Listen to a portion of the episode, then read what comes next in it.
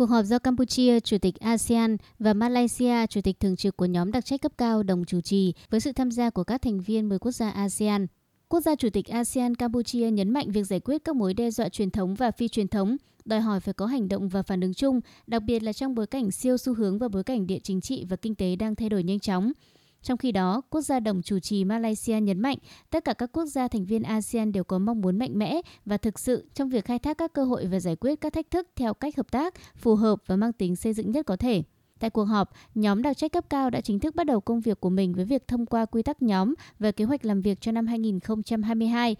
quy tụ các nhân vật nổi tiếng, đại diện cấp cao từ mỗi quốc gia thành viên ASEAN và Tổng thư ký ASEAN. Nhóm đặc trách có nhiệm vụ phát triển tầm nhìn cộng đồng ASEAN sau năm 2025. Nhóm đặc trách cấp cao cũng đang thực hiện tuyên bố Hà Nội về tầm nhìn cộng đồng ASEAN sau năm 2025 do các nhà lãnh đạo ASEAN đưa ra tại hội nghị cấp cao ASEAN lần thứ 37 vào tháng 11 năm 2020. Trong đó quy định việc phát triển tầm nhìn sau năm 2025 sẽ được tiến hành toàn diện, thực chất, cân đối, bao trùm và phối hợp, sử dụng cách tiếp cận cộng đồng để phối hợp các nỗ lực liên trụ cột của cộng đồng ASEAN và giữa các cơ quan ban ngành nhằm giải quyết sự phức tạp ngày càng gia tăng của các cơ hội và thách thức mà ASEAN phải đối mặt.